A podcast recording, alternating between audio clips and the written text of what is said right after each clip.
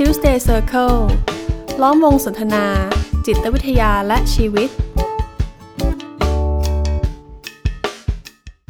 สวัสดีครับ ผมกุยกวีไกรม่วงสิริครับ ครับ ผมเอกสมภพแจ่มจันทร์ครับ ครับ และนี่คือรายการ Tuesday Circle Podcast ในตอนที่ 63 ครับผม ครับ ในครั้งนี้เหมือนว่าพี่เอกจะนำเสนอซีรีส์ใหม่ ครับผม ก็มันก็เป็นเรื่องที่ผมสนใจมาอย่างต่อเนื่องและยาวนานนะครับ ครับ เนื่องจากผมเองเนี่ยเป็นนักจิตวิทยานะครับ แล้วก็มี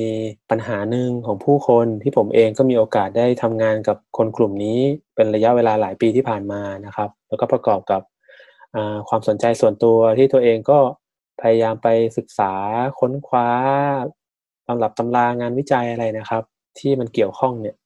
คือตอนแรกก็ไม่ได้ตั้งใจหรอกว่าเออจะให้มันเป็นเรื่องที่เราสนใจ เพราะก่อนหน้านี้ก็ไม่เคยสนใจเรื่องนี้มาก่อนนะครับ แต่ผมพบว่า สถานการณ์ในปัจจุบันนะครับ ปัญหาด้านสุขภาพจิตของคนไทยและคนทั่วโลกเนี่ย ในรอบ 10ถึง20 ปีที่ผ่านมาเนี่ย ผมว่ามันมีปัญหาปัญหาหนึ่งเนาะที่ก็เป็นที่แพร่หลาย เป็นที่รับรู้กันในวงกว้างว่า โอ้โห มันเป็นปัญหาที่อยู่ใกล้ตัวเรามากๆนะครับ ผมเกริ่นมาขนาดนี้แล้ว คือปัญหารัฐบาล ไม่ใช่เออไม่ใช่แล้วผมเกริ่นมาขนาดนี้แล้วนะครับ หลาย ๆ ท่านก็น่าจะเดาได้นะครับ มันก็เป็น ปัญหาที่ชื่อว่าโรคซึมเศร้านะฮะโรคซึมเศร้าเนี่ยก็เป็นโรคทางจิตเวชที่เรียกได้ว่าเป็นอันดับต้นๆแล้วกันนะครับ ที่มีคนเป็นกันเยอะมากในปัจจุบันนะครับ เราก็จะเห็นพาดหัวข่าวหรือว่ามีงานเขียน มีบทความ มีงานเสวนา มีอะไรที่พูดถึงโรคซึมเศร้าเนี่ยกันอยู่เรื่อยๆนะฮะก็มันก็เลยเป็นมันเป็นประเด็นที่เออสังคมในปัจจุบันเนี่ยให้ความสนใจกันมาก และผมว่ามันก็มีประเด็นที่ มันก็มีแง่มุมที่น่าสนใจในในตัวมันเองด้วยนะครับพี่เอกจะบอกว่าเรื่องโรคซึมเศร้าเนี่ยเป็นที่สนใจในประเทศไทยเป็นพิเศษ หรือว่าหมายถึงว่าทั้งโลกเลย จริงๆแล้วผมว่าทั่วโลกทั่วโลกยอดขายยาจิตเวชอันดับหนึ่งเนี่ยก็เป็นยาต้านเศร้าเนาะนั่นหมายความว่าปัจจุบันเนี่ยคนทั่วโลกเนี่ยต่างได้รับผลกระทบจากโรคซึมเศร้านี่กันเยอะมากนะฮะก็รวมถึงคนไทยด้วยแหละนะครับผมว่ามันก็เลยน่าสนใจเนาะ ถ้าเราจะมาทำความรู้จักกับโรคซึมเศร้าเนี่ยกันให้ชัดเจนนะครับ รอบด้านมากขึ้นนะครับ เพื่อที่เราก็จะได้มีหนทางในการรับมือกับมันได้มากกว่าที่มันเป็นอยู่นะฮะเพราะปัจจุบันเนี่ยทุกท่านก็น่าจะพอทราบกันอยู่นะครับว่าการรักษาหลักของโรคซึมเศร้าเนี่ยก็คือการทานยาต้านเศร้านะครับมันตรงไปตรงมาก็คือในเมื่อโรคซึมเศร้าเนี่ยมันคืออาการเจ็บป่วยดังนั้นเมื่อคุณป่วยคุณไปหาหมอคุณกินยาเนี่ยก็จะเป็นวิธีการรักษาที่มันดูตรงไปตรงมาที่สุดนะครับ แต่ทีนี้ในซีรีส์ชุดนี้นะครับ ที่ผมจะพูดเรื่องโรคซึมเศร้าเนี่ย ผมก็ตั้งใจที่จะมานำเสนอ แง่มุมนะครับ มุมมองต่างๆ ที่เกี่ยวข้องกับโรคซึมเศร้าเนี่ยที่มันอาจจะมากกว่าที่มันเป็นที่แพร่หลายกันอยู่ในปัจจุบันนี้นะครับทุกท่านอาจจะเคยได้ยินคำว่าสารสื่อประสาทไม่สมดุลนะครับ ได้ยินคำว่ายาต้านเศร้า ได้ยินคำว่าจิตแพทย์นะครับ ได้ยินคำว่าช็อกไฟฟ้า หรืออะไรก็ตามแต่ที่มันเป็นเรื่องการรักษาทางการแพทย์นะฮะซึ่งมันก็เป็นที่แพร่หลายพื้นฐานกันอยู่แล้วแต่ทีเนี้ยโรคซึมเศร้าเนี่ยมันก็ไม่ได้มีรายละเอียดแค่นั้น มันมีประเด็นที่น่าสนใจมากมายเลยทีเดียวนะครับ ผมเองก็อาจจะค่อยๆ หยิบยกประเด็นต่างๆ เนี่ย ที่ผมมีโอกาสได้ศึกษาค้นคว้ามาเนี่ย ก็อาจจะหยิบยกมานำเสนอท่านผู้ฟังนะครับ ให้คล้ายๆ กับโอเค ก็ร่วมมองไปด้วยกันร่วมเรียนรู้ไปด้วยกันดีกว่าเพราะผมเองก็ถือว่าเป็นคนคนหนึ่งที่ ก็กำลังเรียนรู้อยู่เรื่อยๆนะฮะต้องออกตัวก่อนว่าผมไม่ได้เป็นผู้เชี่ยวชาญด้านโรคซึมเศร้านะฮะผมไม่เคยทำวิจัยเกี่ยวกับโรคซึมเศร้า ไม่เคยเขียนหนังสือเกี่ยวกับโรคซึมเศร้านะฮะแต่ว่ามีเพียงประสบการณ์ตรงเท่านั้นเองที่ในการที่จะพูดคุยกับคนที่เป็นโรคซึมเศร้านะครับประกอบกับการศึกษาค้นคว้าเองนะฮะก็อยากจะหยิบยกประเด็นบางอย่างมาแบ่งปัน ที่บอกว่ามีประสบการณ์ตรงในการคุยกับคนที่เป็นโรคซึมเศร้า คือคุยกับคนที่ได้รับการวินิจฉัยมา ใช่ใช่ใช่ครับอ่าอ่าไม่ใช่แค่คนมีความเศร้ามาหายเฉยอ่าใช่ใช่ครับ ผม งานของนักจิตวิทยาที่ผมทำเนี่ยส่วนหนึ่งก็คงจะเป็นคนทั่วๆไปแหละครับ ที่มีความเศร้าพื้นฐานจากเรื่องราวต่างๆ ในชีวิตก็ส่วนหนึ่งแล้วก็มีคนที่ประสบกับโรคซึมเศร้าอีกส่วนหนึ่งที่จิตแพทย์เองก็ส่งต่อมาให้พูดคุยกับผมนะฮะก็จะมีทั้งสองส่วนอ่าเนี่ยมันก็จะเป็นประเด็นหนึ่งเหมือนกันเนาะที่ผมจะชวนมาร่วมเรียนรู้ไปด้วยกันแล้วเออแล้วเศร้าปกติ กับเศร้าแบบโรคซึมเศร้าเนี่ยมันต่างกันยังไงอืม พอได้ยินอย่างนี้แล้ว ผมก็ก็สนใจที่จะฟังด้วยเพราะว่า อืม พอนึกนึกดูแล้วเนี่ยเท่าที่ผมเห็นเนี่ย เวลามีคนพูดถึงว่าโรคซึมเศร้าเนาะการตอบสนองคนทั่วไปก็จะรีบบอกออกมาเลยว่าเฮ้ยเป็นโรคซึมเศร้าต้องพบจิตแพทย์ และต้องกินยาเท่านั้น อาจขอย้ำคำว่าเท่านั้นนะคือการพบจิตแพทย์นี่ก็ไม่ได้มีอะไรผิดอะไรอะ่ะการกินยาผมว่าก็ไม่ได้ผิดอะไร แต่พอมันมีคาว่าเท่านั้นเนาะผมก็เริ่ม question ว่าเฮ้ยเหรอวะแบบเฮ้ยเหรอคือคือด้วยความสนใจนะ ไม่ไม่ได้นึกค้านอะไรนะด้วยความสนใจว่าเฮ้ยเอ้ยอย่างนั้นเหรออะไรเงี้ยแล้วแล้วอย่างที่พี่เอกพูดว่าครั้งนี้เหมือนกับจะมาพูดอะไรที่มันผมผมใช้คำผมผมแล้วกันว่า เหมือนเป็นการเพิ่มเติมมุมมองมากกว่าครับอืมไม่ ไม่ไม่ใช่การมาบอกว่ายานี่ไม่ใช่หรืออะไรยังไง อืมอืมอืมอืมแต่ว่าอย่างที่พี่เอกพูดว่า มุมมองเกี่ยวกับรายละเอียดเกี่ยวกับโรคซึมเศร้า มันไม่ได้มีแค่อาการยาจิตแพทย์ แต่มันมีรายละเอียดอื่น ๆ อยู่ในนั้นอีกครับ คือจากประสบการณ์ส่วนตัวของผมเนี่ย ผมก็มีโอกาสได้ได้ติดตามความคิดเห็นของคนหลาย ๆ กลุ่มนะครับ ทั้งจากประสบการณ์ตรง ทั้งกับจากการอ่านเอาทางอินเทอร์เน็ต อ่านเอาจากหนังสืออ่านเอาจากบทความนะฮะผมว่าผมแบ่งความคิดเห็นนะครับ เกี่ยวกับโรคซึมเศร้าเนี่ยออกเป็นสามกลุ่มใหญ่ ๆ แล้วกัน ผมว่าก็จะมีคนกลุ่มแรกคือ คนกลุ่มที่เชื่อว่าโรคซึมเศร้าเนี่ยมันเป็นโรคทางการแพทย์ เป็นโรคจิตเวชที่จำเป็นต้องรักษาด้วยยาอย่างที่พี่กุ๋ยว่าเนาะการรักษาก็คือคุณต้องไปพบจิตแพทย์นะ คุณไปพบจิตแพทย์แล้วคุณทานยา คุณทานยาต่อเนื่องตามที่หมอสั่งโอเค แล้วคุณก็หาย ถ้าคุณถ้าคุณได้รับยาที่มันถูกต้องทานยาสม่ำเสมอตรงตามที่แพทย์สั่ง ก็จะมีคนที่เชื่อว่าใครเศร้าเนี่ยก็ต้องไปหาหมอไปทานยา ไม่งั้นคุณไม่หาย อืมอ่าหรือไม่งั้นคุณก็จะแย่ลงนะครับ อันนี้ก็เป็นคนกลุ่มหนึ่งอ่าแต่ก็จะมีคนอีกกลุ่มหนึ่งครับ ที่ไม่เชื่อเลยในเรื่องโรคซึมเศร้า บอกว่าเฮ้ยมันไม่ใช่โรคอะไรหรอก มันเป็นคิดเอาเองเป็นพวกอ่อนแอ เป็นพวกแก้ปัญหาไม่เป็นอะไรทำนองเนี้ยเขาจะมองว่าคนซึมเศร้าเนี่ยเป็นคนที่แบบ ไม่คิดจะลุกขึ้นมาแก้ปัญหาอ้างว่าตัวเองป่วยอะไรแบบเนี้ยก็เป็นคนกลุ่มที่ไม่เชื่อและปฏิเสธ คนกลุ่มนี้ก็มีพอสมควรเหมือนกัน เป็นคนที่ไม่ได้เข้าใจว่าภาวะซึมเศร้าเนี่ยมันมีจริงๆเหรอ เพราะว่าเขาไม่เคยเป็นเขาไม่เคยเจอ เขาไม่เคยได้สัมผัสกับจากตัวเขาเองนะเขาคิดว่าเมื่อมีปัญหาก็น่าจะลุกขึ้นมาแก้สิอ่าก็จะมีคนที่ไม่เห็นด้วย อืมแต่ทีนี้ก็จะมีคนอีกกลุ่มหนึ่งที่เป็นกลุ่มกลางๆเนาะ ที่ผมมองว่ามีจำนวนไม่ค่อยมากนักหรอกเมื่อเทียบกับสองกลุ่มแรก เป็นคนที่ไม่ได้ปักใจเชื่อว่าโรคซึมเศร้าเนี่ยมันจะต้องเป็นแบบใดแบบหนึ่ง เพราะว่ามันมีอะไรอีกหลายอย่างมากๆ ที่เรายังไม่รู้เกี่ยวกับโรคนี้นะฮะซึมเศร้านี่เอาเข้าจริงๆเป็นโรคทางจิตเวชที่ใหม่มากๆนะครับ มันเพิ่งถูกบรรจุอยู่ในคู่มือการวินิจฉัยเนี่ยอย่างเป็นทางการนะครับ เมื่อประมาณสักปีสองห้าสองสามนี่เองนะฮะหรือคศหนึ่งเก้าแปดศูนย์นะครับ ก็ถูกบรรจุในคู่มือที่ชื่อว่า DSM นะฮะเป็นเดี๋ยวเราอาจจะมีตอนที่เราพูดถึงเรื่องนี้กันโดยตรงด้วยนะฮะ DSM นี่ก็จะเป็นคู่มือทางสถิติและการวินิจฉัยโรคทางจิตเวชนะครับที่สมาคมจิตแพทย์ของอเมริกาเนี่ยเขาใช้เป็นหลัก และซึ่งก็มีหลาย ๆประเทศนะครับ ทั่วโลกเนี่ยก็นำคู่มือตัวนี้ไปใช้ด้วยนะครับ มันก็จะเรียกได้ว่าเป็นคัมภีร์ไบเบิลของโรคทางจิตเวชจะเรียกว่าแบบนั้นก็ได้นะฮะออกมาในปัจจุบันเนี่ยเป็น เป็นฉบับที่ห้าละแก้ไขกันมาเรื่อยๆครับแล้วอย่างนี้แปลว่าก่อนปีสองห้าสองสามเนี่ยคือไม่มีคนเป็นโรคซึมเศร้ามาก่อนอย่างนี้หรอครับอ่าจะเรียกว่าแบบนั้นก็ได้ จะเรียกว่ามีคนที่มีปัญหาจากภาวะซึมเศร้า ซึ่งชื่อชื่อก่อนหน้าเนี้ยมันไม่ใช่โรคซึมเศร้าในความหมายที่เราเข้าใจกันในปัจจุบันนะครับถ้างั้นผมขอพูดถึงประวัติศาสตร์นิดนึงแล้วกันนะครับไอตัวคู่มือการวินิจฉัยโรคทางจิตเวชเนี่ยมันเกิดขึ้นอ่าครั้งแรกเนาะ ที่มีการจัดระบบการวินิจฉัยเนี่ยอย่างเป็นกิจจลักษณะเนี่ยในปี 1952 นะครับ ก็คือ DSM ฉบับที่1ครับนะครับ ในยุคนั้นเนี่ยยังไม่มีคำว่า depressive disorder ไม่มีคำว่า major depressive disorder ก็คือเป็นคำที่เราใช้เรียกโรคซึมเศร้าในปัจจุบันนี้นะฮะก่อนหน้านั้นเนี่ยโรคที่มันยอดฮิตมาก ๆ เลยนะครับ ก็จะเป็นโรควิตกกังวล หรือ anxiety นะฮะหรือเป็นโรคจิตเวชหรือ psychosis psychotic พวกนี้นะครับ ก็จะเป็นหลัก คำว่าซึมเศร้าเนี่ยมันเป็นแค่อาการอาการหนึ่งของโรคเหล่านี้เท่านั้นเอง ก็จะมีคำว่า depressive reaction นะฮะก็คือเป็นปฏิกิริยาของความเศร้าอ่าซึ่งมันอาจจะเป็นอาการย่อยอาการหนึ่งของโรคต่างๆ ในยุคนั้นเท่านั้นเอง แต่ว่าโรคที่ชื่อว่าโรคซึมเศร้าที่เราเข้าใจในความหมายปัจจุบันเนี้ยในยุคนั้นยังไม่ได้มีโรคประเภทนี้ และถ้าย้อนไปไกลกว่านั้นนะครับ สมัยก่อนเราอาจจะได้เคยได้ยินชื่อว่าเมลังโคเลียเนาะ เป็นโรคซึมเศร้าที่คนอาจจะบอกว่าโอ้ซึมเศร้านี่มามีมาแต่โบราณแล้วเมลังโคเลียเนี่ยก็เป็นโรคที่เกี่ยวข้องกับความเศร้านั่นแหละ แต่มันก็ไม่ใช่โรคซึมเศร้าในความหมายที่เราเข้าใจกันในปัจจุบันอีก เมลังโคเลียมันคือเศร้าแบบหนักๆรุนแรงมากๆ แล้วก็อาจจะมีอาการทางจิตบางอย่างร่วมด้วยนะฮะซึ่งเรียกง่ายๆว่าไม่ใช่แค่เรารู้สึกเศร้า หรือเป็นโรคซึมเศร้าอย่างที่ตรงกับเกณฑ์การวินิจฉัยในปัจจุบัน ดังนั้นผมจึงพูดว่า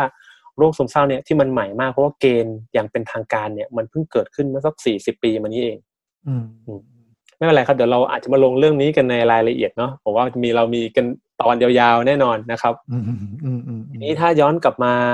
ที่ที่การแบ่งกลุ่มคนที่ผมว่าไว้เนาะกลุ่มคนที่เชื่อปักใจเชื่อว่าเออโรคนี้มันเป็นโรคทางจิตเวชนะครับที่จะต้องรักษาด้วยยาเท่านั้นนะครับ จะต้องพบจิตแพทย์เท่านั้น กับคนที่อีกกลุ่มหนึ่งก็คือไม่เชื่อไปเลย แล้วก็มีคนกลุ่มที่สามเนาะเป็นกลุ่มคนที่เออเราก็พร้อมจะเรียนรู้ที่จะทำความเข้าใจ โรคนี้นะฮะจากหลาย ๆ แง่มุม เพราะอย่างที่เมื่อกี้เกริ่นให้ฟังไปนะครับว่า มันก็เป็นโรคที่ใหม่มาก ๆ นะครับ เกิดขึ้นเมื่อ 40 ปีมานี้เองนะครับ ทุกวันนี้เราก็จะมีการศึกษาค้นคว้าวิจัยกันอยู่เลยนะฮะซึ่งต้องบอกแบบนี้เลยว่า ก็มีหลากหลายแนวคิดนะฮะซึ่งบางครั้งก็ไปในทิศทางเดียวกัน แต่บางคราวก็มันก็ขัดแย้งกันเองนะฮะซึ่งผมว่าตรงนี้แหละที่มันทำให้โรคซึมเศร้าน่าสนใจไอแนวคิดที่ว่าขัดแย้งนี่หมายถึงแนวคิดของใครกับของใครของของกลุ่มหมอเองหรือ โอ้ก็เดี๋ยวอ่าอ่าใช่ครับเดี๋ยวผมจะพูดในรายละเอียดแหละเป็นจิตแพทย์ขัดแย้งกันเอง จิตแพทย์ขัดแย้งกับนักจิตวิทยานักจิตวิทยาขัดแย้งกันเองโอ้ผมว่ามันมันมีความขัดแย้งกันอยู่เต็มไปหมดนะฮะนั่นก็ทำให้สถานะของโรคซึมเศร้าในปัจจุบันเนี่ยก็ต้องบอกอย่างนี้ว่า มันยังไม่มีข้อสรุปที่แน่ชัดถึงสาเหตุของมัน ถึงสิ่งที่เรียกว่าโรคซึมเศร้าเลยก็ได้ ทุกวันนี้สิ่งที่แน่ชัดเพียงอย่างเดียวเลยก็คือ เรามีเกณฑ์ที่จะบ่งบอกว่า โอเค ถ้าใครเข้าเกณฑ์เหล่าเนี้ยจะเป็นโรคซึมเศร้านะ แต่คำถามก็คือ เกณฑ์นี้มันมีที่มาอย่างไงอืมเออคำถามนี้มันเปิดโอกาสให้เราถกเถียงได้อีกมากเลยว่า เกณฑ์มีที่มาอย่างไง ซึ่งก็จะเป็นตอนหนึ่งนะครับ ที่ผมก็จะเล่าถึงแล้วกันว่าถึงที่มาที่ไปนะว่าไอ้เกณฑ์นี้มันได้มาได้ยังไง แต่ว่าจะยังไม่พูดในในตอนนี้ ใช่ใช่ครับ วันนี้ที่มาคุยกันเนี่ย ก็คล้ายๆกับเกริ่นเนาะเกริ่นถ้ายาวเชียว เกริ่นว่ามันมีรายละเอียดที่น่าสนใจมากมายหลายอย่างเลยครับ และหลาย ๆ เรื่องเนี่ยก็ยังไม่ได้มีข้อสรุปนะครับ ที่ผมตัดสินใจจะทำซีรีส์โรคซึมเศร้าชุดนี้นะเพราะผมก็มีความกังวลนะ คือในปัจจุบันเนี่ยมันเป็นโรคที่คนเป็นกันเยอะมากนะครับครับอ่า ไม่ตัวเราเองเป็นก็มีคนใกล้ชิดเป็นนะฮะ ผมผมเชื่อเลยนะ ท่านผู้ฟังที่ฟังเนี่ยทุกท่านลองนึกถึงคำว่าโรคซึมเศร้านะว่าเออแล้วดูซิว่าคนรอบๆตัวเราเนี่ย เรามีความคุ้นเคยกับใครที่เป็นโรคซึมเศร้าบ้างหรือเปล่า ผมเชื่อว่าคนหลาย ๆ คนเนี่ยไม่มีโดยตรงก็มีแบบใกล้ๆอาจจะเป็นคนในครอบครัวนะครับ เป็นเพื่อน เป็นคนที่ที่ทำงาน เป็นเพื่อนของเพื่อน เป็นคนรู้จัก เป็นคนที่เคยได้ยินมาว่าเออเป็นเพื่อนของเพื่อนเราอีกทีนึง เหมือนกับมันใกล้ตัวเรามากขึ้นเรื่อยๆอะ ใช่ใช่นี่พอพี่เอกพูดปุ๊บผมนึกในในใจแบบเร็วๆเนี่ยสามสี่คนเนี่ยเห็นเห็นขึ้นมาในในหัวละ อืมอืมอืมครับ ก็เลยคิดว่า เออ การมาเข้าใจเรื่องเนี้ยให้มันหลาย ๆ แง่มุมเนี่ย ผมมองว่ามันก็ช่วยเพิ่มความเข้าใจของเราในเรื่องนี้ให้มันมากขึ้นเนาะแล้วเมื่อเรามีความเข้าใจมากขึ้นเนี่ย ผมว่าเมื่อถึงคราวที่มันมาใกล้ตัวเราเนี่ย เราจะได้มองเห็นทางเลือกมากขึ้นด้วย ว่าเออ แล้วเราจะจะรับมือกับมันยังไงนะครับ ผมชอบคำพูดหนึ่งนะน่าจะเป็นของอับบราฮัมมัสโลนะครับ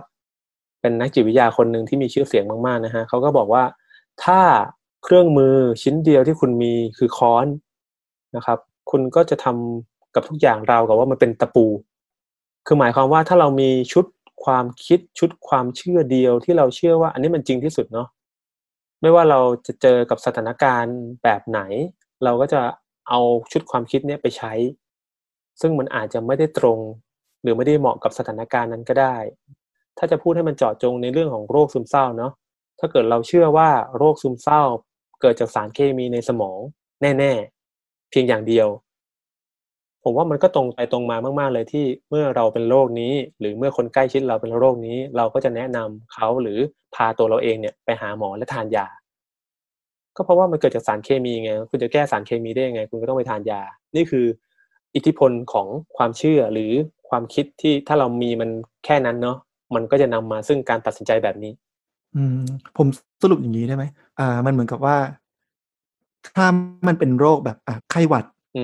ที่มันมีความชัดเจนแล้วว่าไข้หวัดเกิดจากไวรัสชื่อนี้ชื่อนี้อะไรอย่างเงี้ย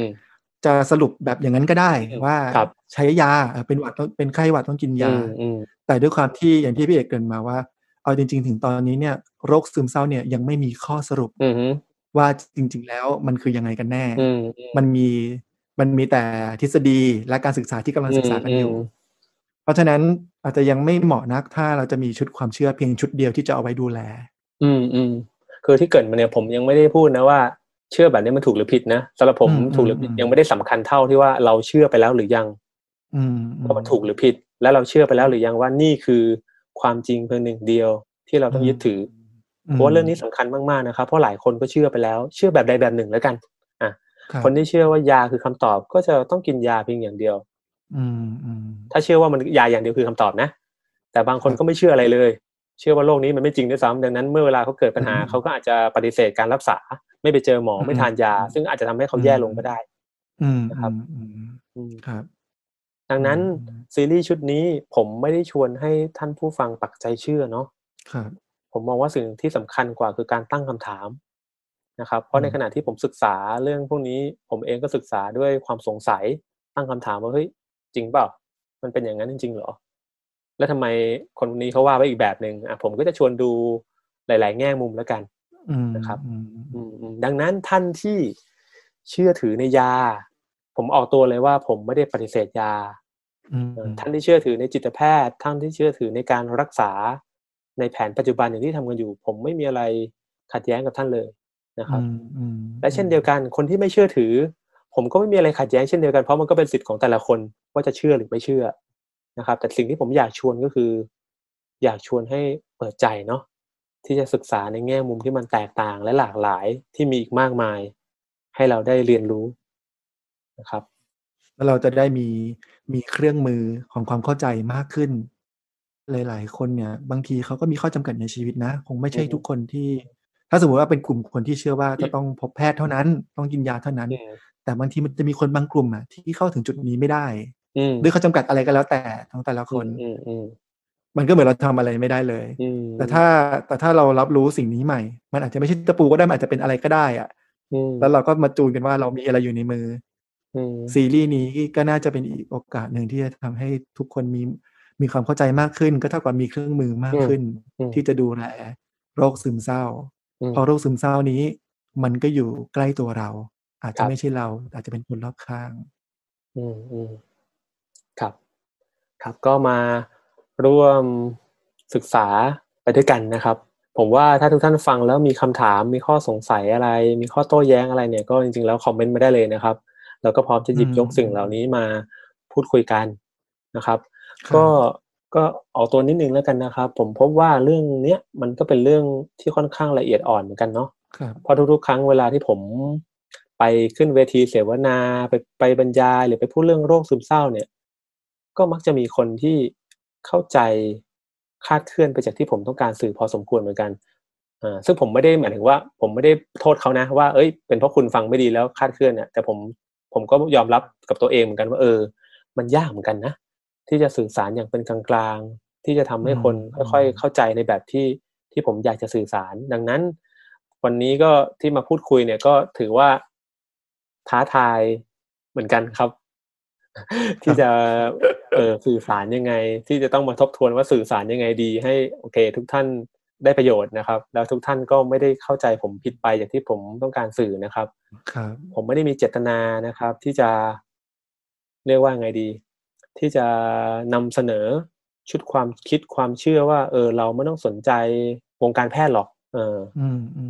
เรื่องยงเรื่องยานี่มันเป็นเรื่องผลประโยชน์ของบริษัทยา จิตแพทย์นี่แบบไม่ได้รู้จักตัวเราดีไปกว่าตัวเราหรอกผมไม่ได้ต้องการนำเสนอความคิดประเภทนั้นนะฮะถ้าใครเข้าใจไปแบบนั้นก็ถือว่าคาดเคลื่อนไป แต่ก็เช่นเดียวกัน ผมก็ไม่ได้นำเสนอว่าเฮ้ยเราจะต้องฟังนักวิชาชีพเพียงอย่างเดียว เราจะต้องเชื่อหมอเราจะต้องเชื่อนักจิตวิทยา เวลาเรามีปัญหา เราต้องพึ่งพาใครสักคนหนึ่งก็ไม่ใช่อีกผมว่าเรื่องพวกนี้มันมีอะไรให้เราได้แบบทำความเข้าใจเยอะแยะมากมายเลยครับ ดังนั้นสิ่งเดียวเลยที่ผมอยากจะบอกชัด ๆ อีกครั้งหนึ่งนะครับ ก็คือสิ่งที่ผมนำเสนอไม่มีข้อสรุป และไม่ได้มีจุดยืนอะไรทั้งสิ้น ผมก็จะพยายามกันตัวเองออกมาให้ได้มากที่สุดแล้วกันเนาะที่คุยกับพี่กุยตรงเนี้ย ผมก็พยายามแบบนั้นอยู่ แต่ก็ได้บ้างไม่ได้บ้างนะครับ แต่ว่าต่อจากเนี้ยในซีรีส์ชุดนี้ ผมจะพยายามพูดให้ชัดเจนที่สุดนะครับ ว่า เออ แนวคิดที่ผมนำเสนอ งานวิจัยที่ผมหยิบยกมา องค์ความรู้ชุดนั้นชุดนี้นะฮะมันมาจากไหนที่เพื่อที่ทุกท่านจะได้ไปติดตามกันได้เพิ่มเติมถ้าหากสนใจนะครับ โดยที่ผมจะกันตัวผมออกมาให้ได้มากที่สุดว่าผมเห็นด้วยหรือไม่เห็นด้วยนะก็ถือว่าพอดแคสต์ชุดนี้ก็จะเป็นการเปิดเวทีและการที่เราจะมาเรียนรู้ไปด้วยกันแบบไม่มีข้อสรุปใด ๆ ครับ อันนี้ก็ตอนนี้ถือว่าเป็นตอนแรก เป็นอินโทร เป็นน้ำจิ้มที่จะชวนให้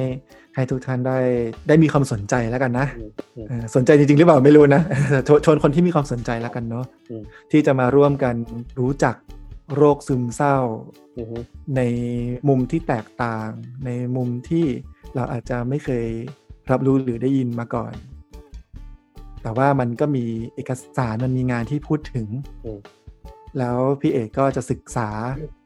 ไม่ใช่พี่เอกจะศึกษา ผมเห็นว่าพี่เอกศึกษามานานแล้วละ่ะมาสักพักใหญ่ๆแล้วละ่ะนะแล้วพี่เอกก็ศึกแล้วพี่เอกก็จะหยิบนำข้อมูลเหล่านี้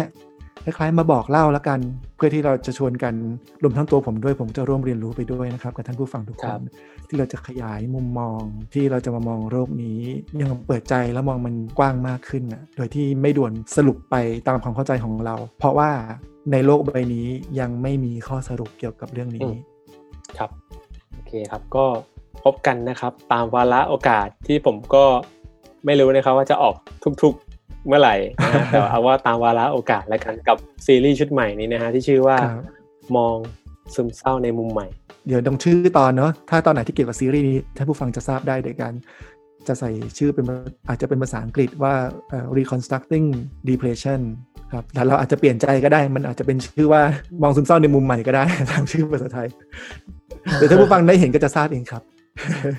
ครับผมนั้นน้ำจิ้มในตอนนี้ก็จบไปตรงนี้ก่อน ครับผม